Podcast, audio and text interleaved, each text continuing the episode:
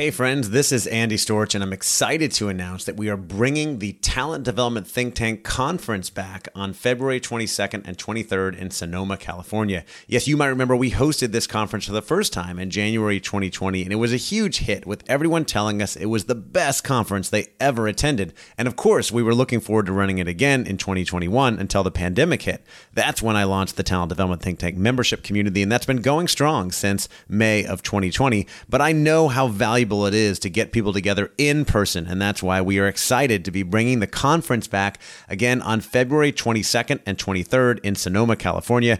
I'm committed to making this a highly engaging and interactive event where you can connect, learn, and grow together with other talent development professionals. This is going to be the best event out there in talent development, and I would love to see you there. If you want to find more information and get your tickets today, the website is tdtt.us slash conference. That's tdtt.us us slash conference. I hope to see you there. Welcome to the Talent Development Hot Seat, a show where I interview business executives, talent development professionals, and thought leaders to find out what has been successful and challenging in the world of talent development. My objective is to share ideas, valuable lessons, tools, advice, and trends. My hope is that all of this will ultimately help you, the listener, expand your knowledge, grow your career, and accelerate your success as a talent development professional. Welcome to the Talent Development Hot Seat. I am your host, Andy Storch, and I'm so excited that you're joining me today. I have a really fantastic interview for you with the great Josh Bersin, uh, who, of course, is a researcher, consultant, thought leader in the HR and talent development space. Uh, he has nearly 800,000 followers on LinkedIn. So many of you probably follow him and read his articles and go and look to him for the latest trends in HR and talent development. And I do as well. And I'm especially excited, not just about this interview, but the fact that he is going to be giving the opening keynote at the Talent Development Think Tank, which is the conference that I'm hosting with my friend Bennett Phillips on January 22nd and 23rd in Sonoma, California. Uh, if you've been following along, you know it's actually been rescheduled due to the wildfires in Sonoma. And uh, we're very grateful that we're able to keep Josh on the ticket along with Liz Wiseman and the other keynote speakers and breakout speakers. And uh, we're really excited. He's still giving the opening keynote on January 22nd. I know he's going to be talking about all the latest trends and really defining the future of talent development and what things are going to look like in 2020. And then later that day, we're going to be doing some design thinking so you can really define the future of talent development and what it means to your own organization and take that back with you. Some real ideas and best practices. We're going to solve some real problems and really give you a great bang for your buck when you come to this. This is going to be the best event out there in the HR and talent development space. It's going to be one that everybody's talking about. So if you don't have tickets, head on over to talentdevelopmentthinktank.com. You don't want to miss Josh. You don't want to miss this event and all the great connections that are going to happen there. Uh, in addition to the knowledge, the learning, the upskilling, everything that's going to be happening. Josh is going to be talking about all things the future of work. And in this interview, we talk about the future of work. We talk about where things are going. We talk about learning, we talk about technology, talent development, reskilling, upskilling, all the things that you are thinking about. I try to ask the questions that people want to know from him. And these things are changing all the time. He also gives a little preview of what he'll be talking about at the think tank. So without further ado, here is my interview with the great Josh Bersin. If you work in talent development, you know that your job has become more important than ever. The problem is there's so much uncertainty and noise out in the business world, and things are changing so fast, it's hard to know where to go and what tools and resources to use to solve your problems. That's why I recently launched the Talent Development Think Tank community as a central and safe place to access information, ask questions, and talk with other L&D professionals like you so that you can achieve your goals and accelerate your career. Join today to get instant access to our online platform and community of ambitious, helpful talent development professionals who understand your world and can help you solve your problems. Right now, I'm offering 25% off the subscription price to podcast listeners. Just go to talentdevelopmentthinktank.com and use code HOTSEAT for 25% off. That's talentdevelopmentthinktank.com and use code HOTSEAT. Thanks, and on to the episode. Welcome to the podcast. I am your host, Andy Storch, and I'm really excited that you're joining me today because I've got a conversation for you with the man, the myth, the legend, Josh Bersin. and Josh is a global research analyst, public speaker, industry analyst, and writer on the topics of corporate human resources, talent management, recruiting, leadership technology, and the intersection between work and life. He previously founded Bersin and Associates, which was acquired by Deloitte, and has recently launched the Bersin Academy, where he is the dean uh, and founder. Josh has a huge following on LinkedIn and Twitter and speaks at conferences around the world.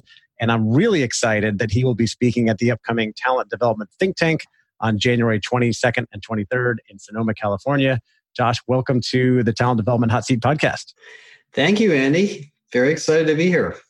Yeah, really cool to have you on. Excited to have you uh, speaking at the conference coming up. I know a lot of people in the HR and talent development space know your name and, and follow some of your work, as I do as well. And uh, we had a chance to finally meet in person a few weeks ago at the mm-hmm. LinkedIn Talent Connect conference in Dallas, and uh, just uh, spent some time talking and and planning and thinking about the future. And uh, I got to see your talk there, and I know that's something that's always in flux, always changing based on kind of what's going on in the world of HR, talent, technology, work, that kind of thing. So I, would love to get into some of your latest thinking on some of those things. Sure. But before we do, for those that are not really that familiar with you, maybe we could start with a little bit of your background and how you got to where we are today. Yeah, I think it's a little bit of a non traditional path. I um, studied engineering in college and worked as an engineer for a couple years in an oil company as a mechanical engineer and then doing project management. Uh, didn't like that.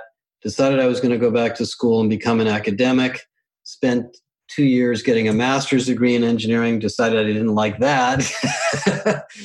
that was at Stanford, left and went to work for IBM in the early 1980s and really got fascinated by the tech industry. It wasn't called that. It wasn't called that at the time. And spent 10 years at IBM in sales and product marketing. And then left there in, let's see, 10 years later, went to work for a software company, Sybase, worked in the database industry, for eight years, and then left Sybase, which was an incredibly interesting company, and went to work for a little e-learning company in 1998. And so I had never been, I never had any experience in training or HR other than a consumer of obviously of all those things. And we started building the software to manage online learning way before the internet was really popular, to be honest. Actually, the internet wasn't really kind of out there quite yet. There wasn't much going on. And we ran out of money, sold the company to a bigger company called DigitalThink, which was a very successful dot com, publicly traded, multi billion dollar online learning company. And I was the head of product marketing and the head of product management there for about two years, a year and a half, and then got laid off during 9 11 went home and said, Now what? right. And luckily, I had had an experience working with IDC, the analyst firm at the time, and they were looking for somebody to do a research report on online learning. And having been, you know, sort of interested in doing research all my life, um, I thought, okay, well, maybe I'll do that. And since I have nothing else to do, and there were no jobs, if you remember that particular point in time, so I started doing research, and that's been what I've done for the last 20 years, turned into a great business selling research to corporations and HR departments.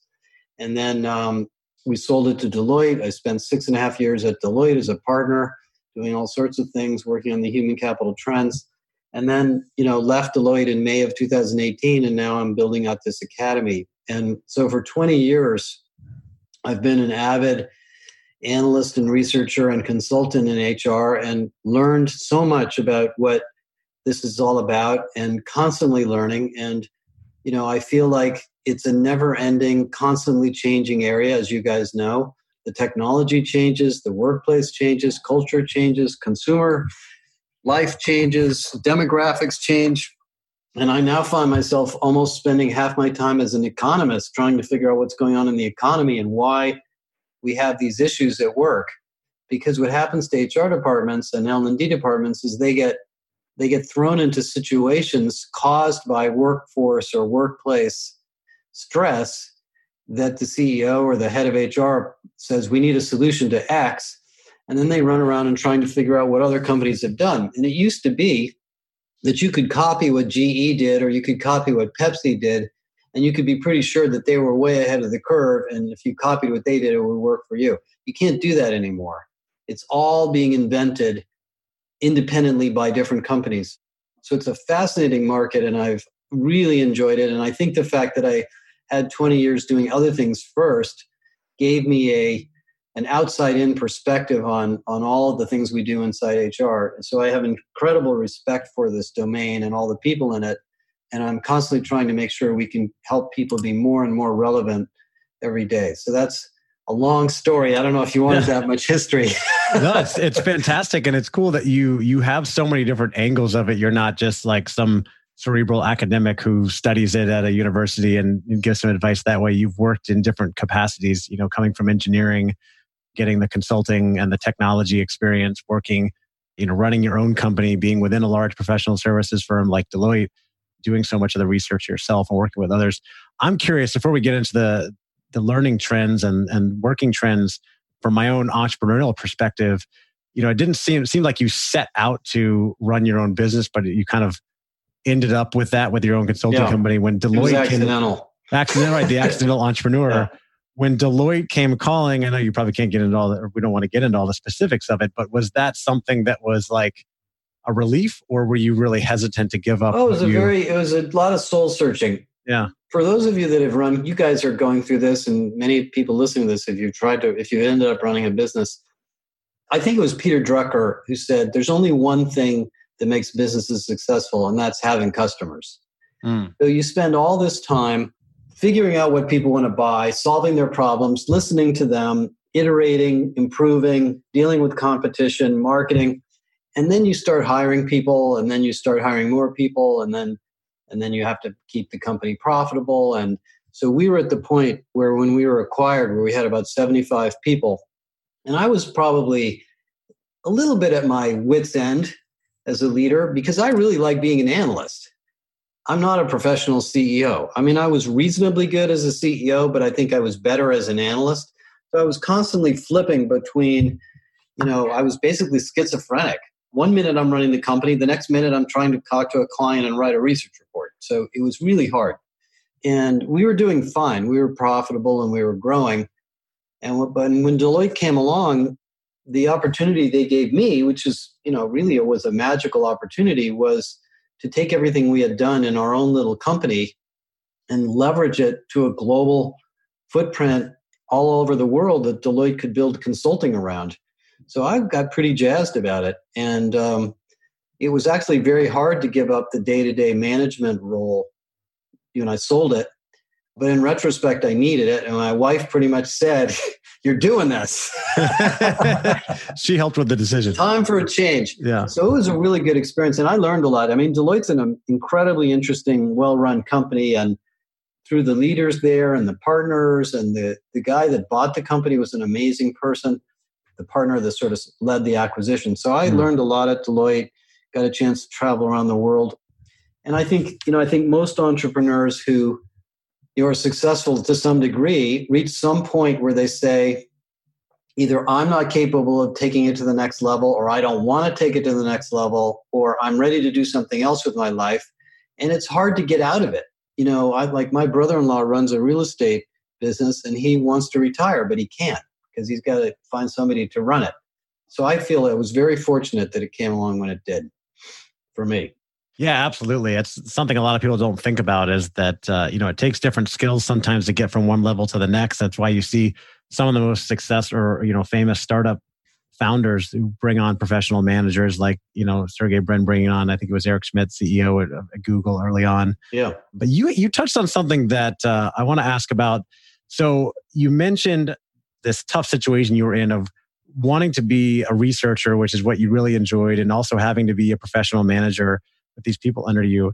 And it reminds me that, you know, as a talent development consultant myself, someone who goes out and speaks to a lot of clients and also interviews a lot of people on the show, I find, I think the number one challenge in talent development working world is this idea that, you know, earlier career uh, professionals get promoted because they're really good technicians, engineers, salespeople, whatever it is. And all of a sudden they're managers and they're being asked to oftentimes continue that job and manage people right without really much management experience is that something that you're hearing a lot about seeing, and I'm curious what companies are doing about that. Yeah, this is something I think about all the time and I've done a lot of research on it.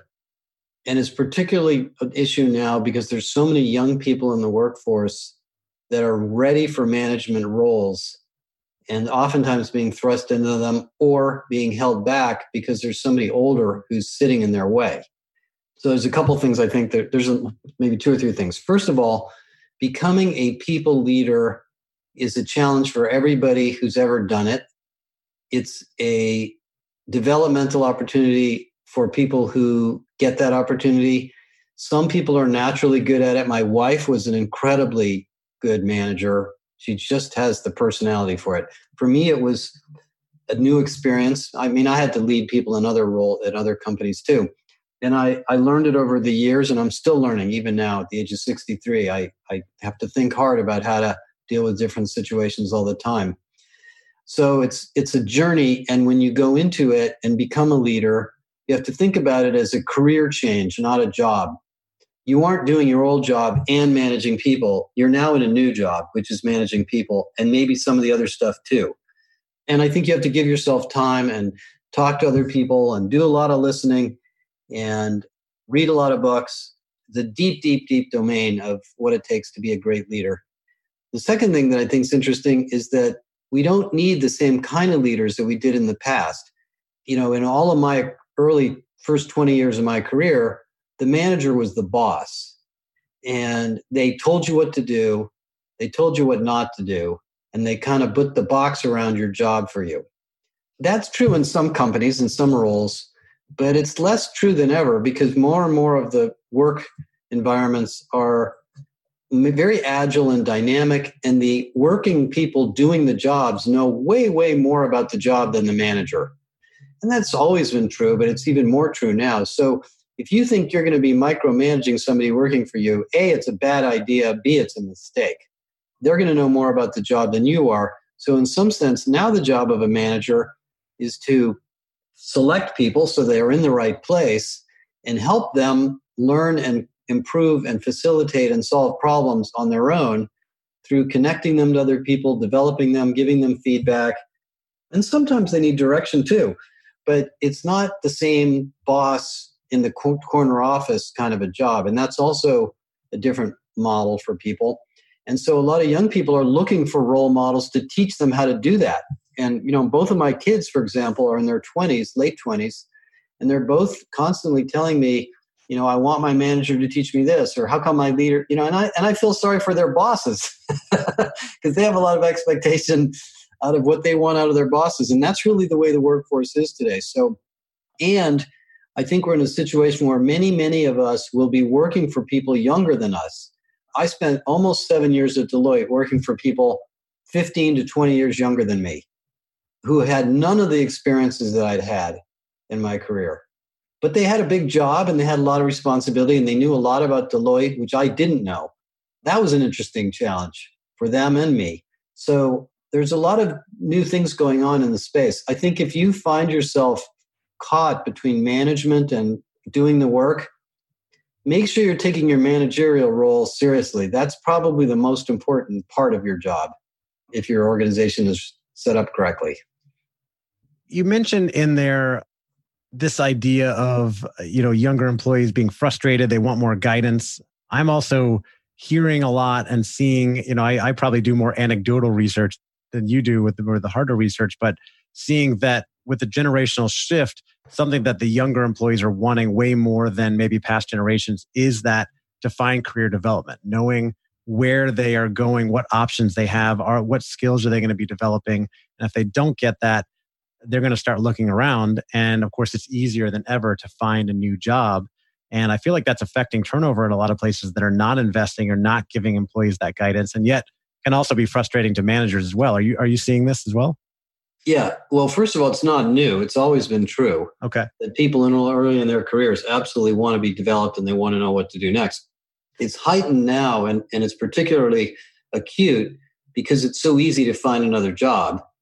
You know, it used to be that if you changed jobs every two years, you were labeled a job hopper and nobody would hire you. I mean, it's hard to believe that, but it was actually a stigma to change jobs. Now, you know, you've worked at five companies in 10 years. That's great. Oh, look at all the experience you have. right. So it's pretty easy for somebody to say, I'm not going, I don't like my boss. I'm a little fed up with this company. I'm not getting to where I want to go. Hey, these guys keep calling me. I'm going to go work there. Because, you know, there's a lot of jobs. The unemployment rate is low, at least in big cities.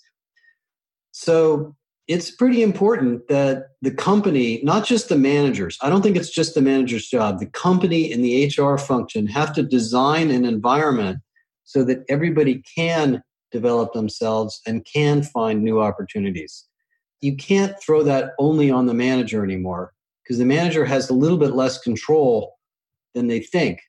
If I'm working in a big company and I go to my manager and say, I'm sick of this, I want to do that, I'm asking my manager to go find me a job. They may or may not want to do that. They may not know how to do that. They may not have the connections to do that. If the HR department hasn't built a talent marketplace or a place for me to go and get a coach and help me find the next role, there's not much the manager can do. So I think it's a it's this problem for organizations and for managers, and it's on the top list. Talent mobility is very high on the list of almost every CHRO's agenda now, is making that better and easier.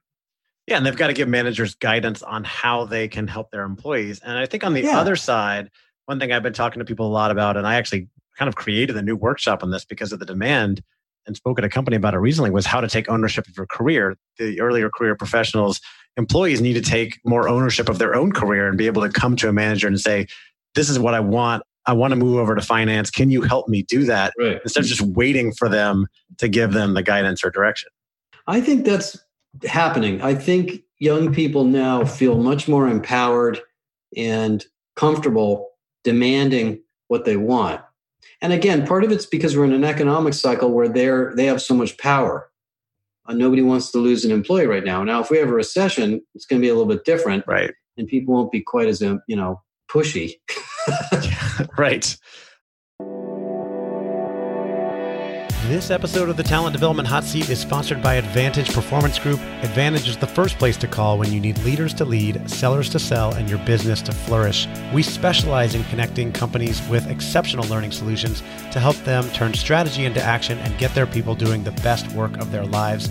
We're also providing tons of great content on a weekly basis. In fact, we recently launched a great webinar series that has been going on weekly with content such as creating a culture of multipliers, gender equity, Liz Wiseman's webinar on helping rid the world of bad bosses. We have a new webinar from Brent Snow on decision making. We have a webinar on multipliers and how to use multipliers during troubled times, calming the storm. We have a webinar from our partner Julie Winkle Giulioni on developing in place how to continue your growth during remote working, and a webinar from Paul Middleton on the secret sauce for learning in the flow of work plus many more, just head to our website at advantageperformance.com. Click on free resources and you'll find the link to webinars and all of our other insights and resources there. Thanks for listening, and now back to the show. We're kind of moving into this topic of the future of work. This is something that, you know, a lot of things you talk about when you speak in different places are, are kind of connected to this. A lot of people are trying to figure out what does this future of work look like? And of course, the world's always changing. One of the most important things is knowing the skills that are going to be important in the future because that's always changing. Jobs are changing. What skills do you think are going to be most important in the future of work, however you define that, five, ten years down the road?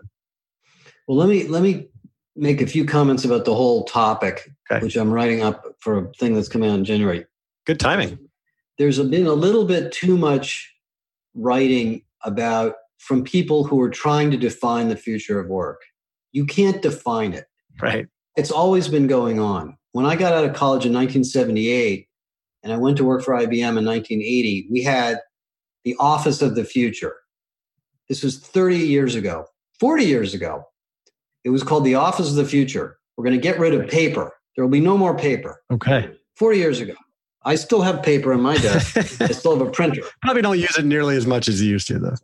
So the idea that you're going to suddenly you're going to write a book on the future of work and you're going to read the competencies and say, okay, let's just do these, is kind of silly.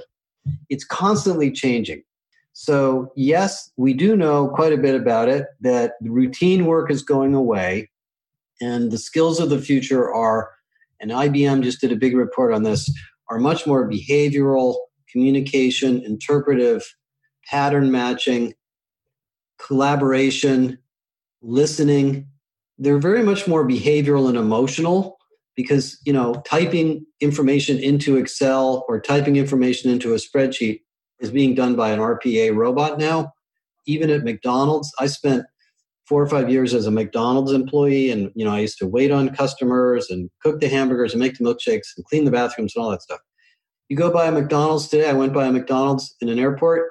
There's basically a kiosk doing all that stuff, and then there's a person handing you your food. Right. So that person has to sort of be nice to you, but they don't. That's actually kind of a routine job too. Eventually, the food will just come out of a little conveyor belt, probably with your name on it.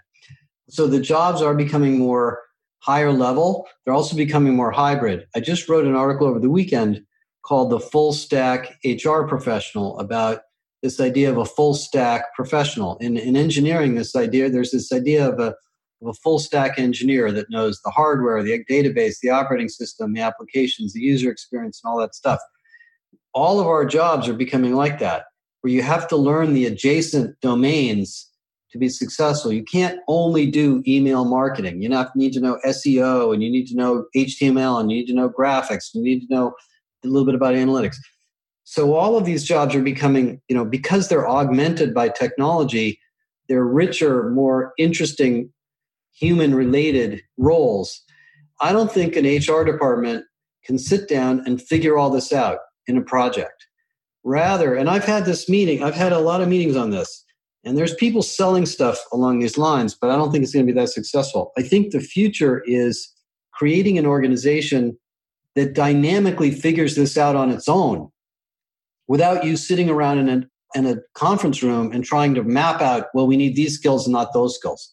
Now, yes, you know, if you look at the jobs that are open, there's machine learning engineers, there's AI, there's chatbot trainers. There's these new jobs that have just been created out of the ether. They just kind of appeared out of nowhere. You know, some manager just thought them up, and then we went out and looked for people that knew how to do them without even knowing really what they were. Right. But that's not new. I mean, when I worked at IBM in 1980, we had steno pools typing memos, and then we got word processors, and then we got computers, and you know, so I think the problem is not listing the skills but creating an environment where you can identify the skills and then go out and develop them and hire for them on an ongoing, regular basis.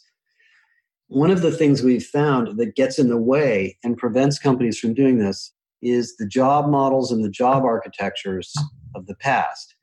You know, many, many companies built hierarchical levels of jobs and, you know, first you're level one, then you're level two, and then it goes up to 62 levels and so when a new job is created, you know, let's suppose we want to hire somebody to do something. All right, what level is it? Write the job description. What's the title? Are we going to use the title we already have? All of that gets in the way of creating a job. So I think we're going to end up with a much more dynamic, flattened job architecture. And, and we're doing a big project right now with a big company. We're helping them with their Workday implementation. And they spent a year trying to take their old job model, their old job architecture, and put it into the new system. And thank God they didn't do it because it would have just completely gotten them nowhere. We need to build a more dynamic, sort of system oriented talent environment so that we can create these jobs as needed. So that's all very challenging, and that's kind of what's going on. But definitely, there's a lot of data that shows that there's certain technical skills that are in high demand all the AI, analytics, algorithmic skills, software engineering, analytics. But you know, we just finished launching a big development program on people analytics. And what we found is that people don't really need training on statistics or correlation. I mean, they, they know that. They got it in college. They might go to a, a workshop or something and get a brush up course. What they need to know is how to ask good questions, identify the right problem, diagnose solutions, and then apply data in a scientific method to a problem that people can use the result as opposed to running, you know, doing a big analysis. So the technical skills are important, but they don't stand alone. I like this idea of the T-shaped develop you guys you know the t-shaped career or the t-shaped mm-hmm. capability model where you have deep skills in some areas but you also are very broad in other areas and that's those are the skills of the future is lots of t's lots of depth and breadth and we all have to have both yeah, I, I, like what you're talking about here, and I agree. I mean, the, obviously, the future of work is always changing because there will always be a future. Work will always continue to change, and we have right. no idea what's going to exist 20 years from now. Just like 10 years ago, you couldn't have predicted that someone could have a full time job as an Instagram manager creating stories on Instagram, right? You know, social media. Right, exactly. Didn't exist. But that job got created in some company or in some person came up with it. Yeah. See, the other thing is we don't want to give managers guardrails so they actually create a job that's not a good job mm. just because we thought it up in the conference room. right. Especially if it's something that you don't have the specific skills to draw from. You really need someone that right. can develop those skills as we're building this, as it's something new. I also thought it was interesting, and I feel a little bit vindicated in this based on my own opinions, that you talked a lot about the importance of emotional skills and you know people relational skills and not as much about science and technology when i feel like five ten years ago we heard all the time about stem stem stem you know get your kids to you know well stem uh, stem's still important but i think what the research shows is that people are getting a lot of stem education earlier in life. You know my my uh, nephew programmed computer games in high school.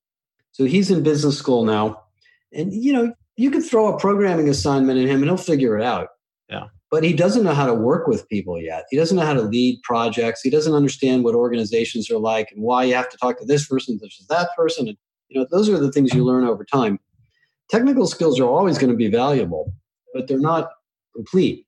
Yeah, I mean, I was just assumed that obviously we talk about computer programming and everything. I was just assumed the computers will program themselves in the future. and my kids are young; they're three and five. So by the time they're in the working world, I think the robots will just be running everything. But it, the most important skill will be that human relational can you work with other people right? Can you still sell can you still build relationships? Can you get people to do things? Yeah and i, I don't think programs will ever conf- program themselves but so there'll always be technical jobs too. Right. I think about it sometimes in terms of of contract construction the construction trade. I mean there people have been building things probably since the 1500s right. And there are carpenters there are plumbers there are electricians they know a lot about their trade. They know the tools of their trade. They know what they don't know. They know where to go for help. They know how to solve complex problems that they haven't seen before. They know how to deal with their clients, usually. right. I mean, think of if you look at all, those are not technical. They're technical in one sense, but they're more complex than that. And that's the way many, many jobs are becoming. So, speaking of that, as jobs are changing, a couple words that I've been hearing a lot more lately, and I think you mentioned them in your talk that I when I saw you in Dallas was upskilling and reskilling. Yeah. Right. As jobs change, employees need new knowledge, need to be able to do jobs differently. Otherwise, you're going to get left behind. A lot of my listeners to this podcast are in talent development, learning and development. You know, they want to help develop their people. How are companies approaching that? What's the best way to approach that now and, and prepare them for that? Well, my new mantra is what I call the Capability Academy, which I've been writing about and it's starting to pick up speed. And the idea is rather than think about your solution as a bunch of courses and programs, which is a part of the solution, think about it as a whole tapestry of developmental activities and programs around a set of capabilities. The best example in most companies is sales. Sometimes it's customer service. Sometimes it's supply chain where being a good salesperson is a very, very complex problem. You need to know the basics of lead generation and qualification and communications, proposal writing. You need to know the products, you need to know the pricing, you need to know the competition, you need to know how our systems work, how to use Salesforce, how to get a price approved, where to go for help, blah, blah, blah. It's very complicated. If you try to do it in a course, nobody will ever finish the course. right. and it'll be too boring.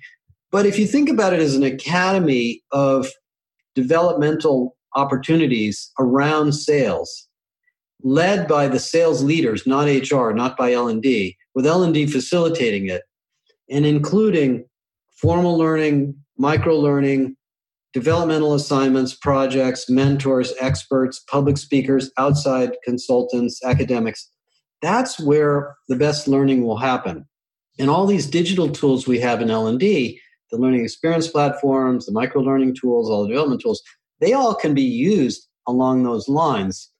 But just throwing them out there and saying, here's our new self directed learning environment, go learn everything you need to know about sales, people won't use it. They don't have time. They won't find it. They don't know, you know where to go with it. So the most successful companies are building these. I like the word academy a lot. I mean, I chose it for our thing. Right. Because it's more than just courses. It's a bigger idea. It's a place you go to learn things. Because sometimes you do have to leave the work environment to immerse yourself in the topic and then come back with a better perspective. And not every company will have the same academies. I just got off the phone. I mean, one of the companies I talked to has a massive academy of customer service. It's a big cable company because they have all these cable boxes and telecommunication systems. Another company I just talked to has a massive academy around supply chain because so much of their business is around supply chain and moving parts and around the world to different customers. I just finished a conversation. We're going to do a project with a company that's building a an academy for advanced manufacturing because they're a global manu- they're actually a very very large manufacturing distribution company in South Africa. And I can help them build all sorts of courses but it's bigger than that. And that allows you as an HR professional to think about the problem in a holistic way and get a business leader to sponsor it with you. So like I call myself the dean of our academy because I'm sort of worried about all of it but I'm not building all of it. I mean, I'm working with some other guys to build it. I think you need the same thing. We need a dean and we need a CEO or a leader or a series of leaders that want to be a part of it. And people love that idea of having a place to go. I think an academy is a place. It's a place to go where it's safe and powerful to learn. It might be a physical place, a virtual place, but it's a whole, you know, series of things. So that that's one paradigm that I think is starting to pick up speed. You know, we're talking about how jobs are changing, you know, the increased importance of emotional and relational skills and how companies are investing more in academies, upskilling, reskilling. Do you think that changes traditional education and how companies recruit or place the importance of recruiting from say great universities versus saying, "Hey, we can take somebody with great capabilities and you know, we have a great academy and we don't worry about that." Maybe a little bit slowly it's happening. You know, there are a lot of companies, especially since the job market is so tight in some areas, a lot of companies are changing their recruiting standards and eliminating college degree as a criteria, taking college degrees off the interview. It's sort of like if you really want to have an unbiased interview schedule, don't show the name, age, college degree. Right. yeah, we're talking about removing bias. Just have this human being walk in your office and talk to them. Yeah. Because all of that introduces bias. And have them stand behind a barrier with a voice. Yeah, I mean, I think the reason universities still are a very big part of recruiting is that the universities are, I think it was Malcolm Gladwell who first said this, universities are like a modeling school. The modeling school doesn't make you beautiful, but it selects beautiful people universities don't make you smart, but they select people right. high in that are, that are academically in nature. They do the job for you. If you recruit somebody who went to Harvard, you know that yes, they're exactly. It's a selection mechanism. Right. So I think there's always going to be a lot of that, but there's a lot of companies pushing well beyond that because they just can't find enough people in those pools. Yeah. Let's get back into uh, the world of work and you mentioned earlier about you know the keys to success of being a manager is uh, you talk about learning all the time, reading, studying, that sort of thing. A lot of people would tell you, I don't have time for any of that. I have so much going on. And when I saw you speak in Dallas, you talked about this idea of time famine and productivity not keeping up with GDP. You know, I, I hate to say it, that's baloney. I mean, I'm just as busy as everybody else. Right. And, and here you are. Yeah. And I'm talking to you and I read books and I spend time going to conferences and listening to other people and it makes me better at my job. And it actually saves me time. I can tell i mean I'm, i've been doing the same thing long enough that i can tell when i've slipped into a low productivity zone of the day. I'm not writing well. My thoughts aren't clear. Uh, i'm not ready to do the deal or write the proposal or whatever it is that i'm supposed to do. And i just feel like I'm not being productive. And so it's important for me to have a skill of saying, okay, it's time for me to go for a walk. It's time for me to go to the gym. It's time for me to go talk to my kids, read a book, or just leave and come back later. And everybody has to have that innate ability. In fact, it's the number two skill that came out of the IBM study on advanced skills is learning how to manage your own time to make yourself more effective at work. And that doesn't mean taking a time management course that shows you how to fill out a little workbook with your checklist. It means understanding what makes you productive and what makes you unproductive and being brave enough to not do the unproductive things. And maybe that means you skip some meetings, you delete some emails, you don't respond to every Slack message when it comes in because you have other things that are more important. And you read a book and you listen to a podcast or you go to a course and you come back five times more productive. Yeah. And you have to get develop that sense of confidence. I've developed it over many years. I used to hate, I mean, I'll tell you something, Andy, in my case. I used to hate getting on a plane and going to conferences because I always thought about how much time I was wasting. Mm. And, you know, I could be home, I could be writing an article, I could be doing interviews. Well, every time I did it, I would say, wow, that was really worth it. I met some people, I learned some things, I saw some things that I never would have seen at home. But I've learned, you know, so now when I get on the plane, as much as I don't like it, I'm thinking, okay, this is just a pat, I'm just doing it. And I think everybody has those similar opportunities to learn in your company that you just have to force yourself to do. You have to learn. And if your boss is not letting you do that, then you got to find a new boss. Because that's, to me, not good management. yeah. I agree with you 100%. This is something I harp on all the time, and everybody has the same amount of time. And uh, I personally deal with this by hyper focusing on, you know, how and where I'm spending my time. I get up early every morning and spend time reading every morning, hit the gym. Mm-hmm you know, between five and seven days a week. And I find that makes me a lot more productive. Some of it is time management. And yet, you know, what I was alluding to in the question is that you mentioned in the talk I saw in Dallas that productivity is not keeping up with GDP despite people working more. So is the biggest problem just that people are, and that we know there's tons of distractions. Yeah, the productivity data is a big, big, big issue. It's way bigger than me. I mean, economists haven't figured it out. There's a whole bunch of reasons. Commute times are longer. The average American spends an extra 24 minutes a day commuting than they did a year ago. A year that's ago? That's ridiculous. Wow. So, you know, that's infrastructure, traffic, cities. We get too many emails, too many messages, too many distractions. I mean, you can't just turn it off. Thank you, social media companies, for giving us all these messages. Now we have to figure out what to do with them all. Right. And they've managed to figure out how to addict us to them. And then managers have to be really good at telling people what not to do. It's hard. I think one of the most valuable things a leader can do is tell people where not to spend their time. To be able to go to somebody and say, I don't want you to work on this. It's not worth your time. Let's skip it. It's fine with me. Let's focus on this. That is a huge relief to somebody to hear that. Um, and leaders have to be able to do that. And that's that's one of the new roles of leaders is focus.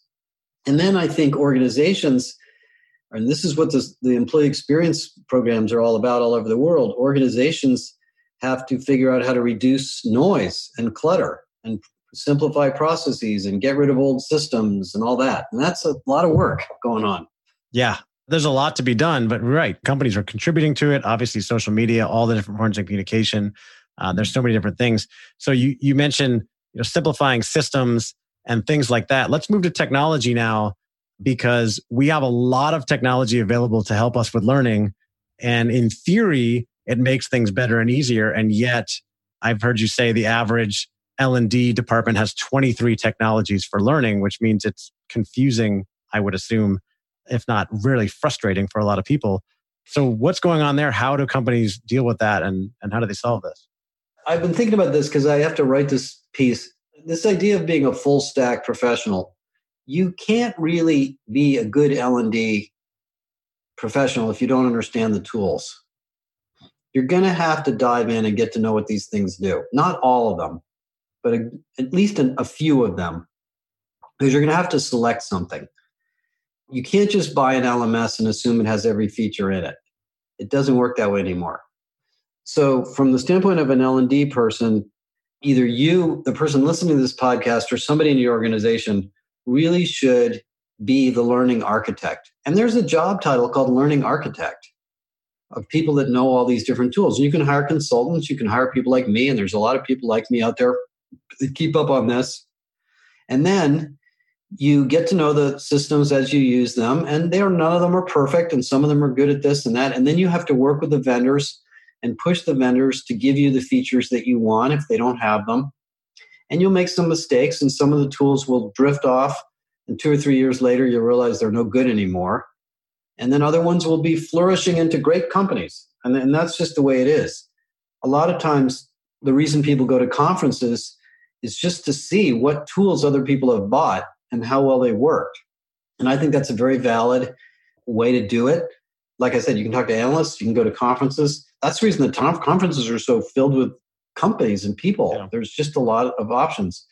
Uh, it's like buying a car. I mean, you could go down and just buy a car and drive it home and probably be happy with it, but right. you're probably a little better off shopping around. yeah.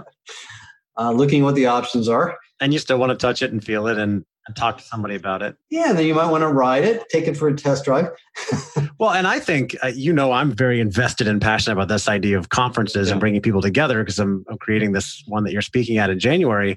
And it's interesting because I think in this increasingly digital age, we're more connected to people everywhere. And yet I think people mm-hmm. are hum- more hungry than ever for that real personal connection. And I have had executives tell me when they go to conferences, that's where they go check out what vendors are available because they can't take all the calls and cold emails. It's just way too much clutter. Right. So they'll invest, you know, go to a conference where they can talk face to face to people and say, okay, oh, I remember you. Or you talk to a peer in your industry that's doing something like you are, and they have, oh, I really love NovoEd, or I really love Degreed, or I really love Edcast, or I really love this. Right. Yeah, and then they're like, okay, great, let's talk to them, and that's that's good too because now you have a reference. Yeah, exactly. And you you've talked to someone else who's using it besides just the salesperson. Yeah. Let's finish with this idea of learning in the flow of work, which I know you've talked a lot about over the last year or so, and, and heard I've heard you even say learning in the flow of life.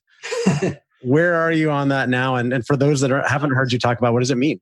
You know, it was an idea that came to me a couple years ago when I was looking at all the technology providers, and I did a lot of work on it and sort of built out the idea and talked to a lot of vendors. It's clearly happening now. All of the learning tools and content systems are developing interfaces into Slack, Salesforce, Microsoft Teams, Workplace, you know, all of the systems of productivity, including email, Office. And by the way, Microsoft's going to do this too. And so if the vendors don't do it, they're going to get crushed because the Microsoft people have figured this out. That when you're writing an email, you know, just like it corrects your typing, there's no reason why it wouldn't say, by the way, here's a video on that topic if you don't know what it is. So that's all happening. The technology is happening.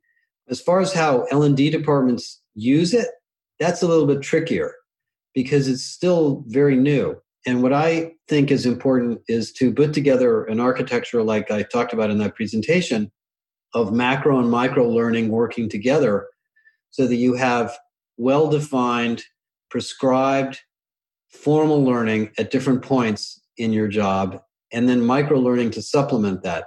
And we don't let people sort of throw all this micro learning out there and assume that it's all going to work. I'm now becoming a little less excited about LXPs because I've talked to quite a few companies that have bought LXPs, bought content libraries, stuck them out there, and found out that they aren't being used because there's just too much content. So I think learning on in the flow of work will get better and better and better over time. But I think you still have to architect it and build it into a series of programs or academies that solve a problem. And clearly the idea took off because everybody's talking about it now and using the phrase in different ways. And it makes sense to me because the paradigm of the world today is we're living in a stream. We're living in a stream of content, a stream of emails, a stream of meetings a stream of information. And so learning can't be a big box, like sort of like a brick. It's got to go into the stream. right. It's got to fit in with everything else. Yeah. And learn in the flow of work. Got it. Josh, are there any other trends that you're really excited about right now that we haven't talked about today? I think the only thing I'll touch on just really quick is we're in a world in HR and learning where we don't know everything. So we need more data. And I don't like the word people analytics because people analytics tends to connote this sort of PhD science project group. I think it's just doing a really good job of instrumenting our companies and collecting data, whether it be ratings up, down, five star ratings. What did you like? What did you not like? Net promoter score. So we know when we launch into something, what are the problems people are trying to address? And are we doing the right job of solving them for this particular group of people in the company? Because every group of people in the company has a slightly different set of problems. So, getting data, looking at data, and making more intelligent decisions how to build all these programs. And then the basics, which is get out of your seat, get out of your office, and go spend time in the business and see what's going on. Spend a day there, do a design session with the people you're trying to train, meet with the managers, follow them around. You'll develop way more learning, you know, better learning by doing that than diddling around with the LMS or the LXP to try and make it look a little better. Yeah. They'll tell you what their problems are and you'll see it. So that goes back to performance consulting, which is not a new topic. Yeah, actually looking for information to inform the decisions you make instead of making assumptions. You are giving the opening keynote at the Talent Development Think Tank conference yep. that uh, I'm hosting with my friend Bennett Phillips on January 22nd, 23rd in uh, Santa Rosa, right down the street from you in the Bay Area. Yep for those who are attending or people thinking about buying a ticket, what can they expect from that that opening talk?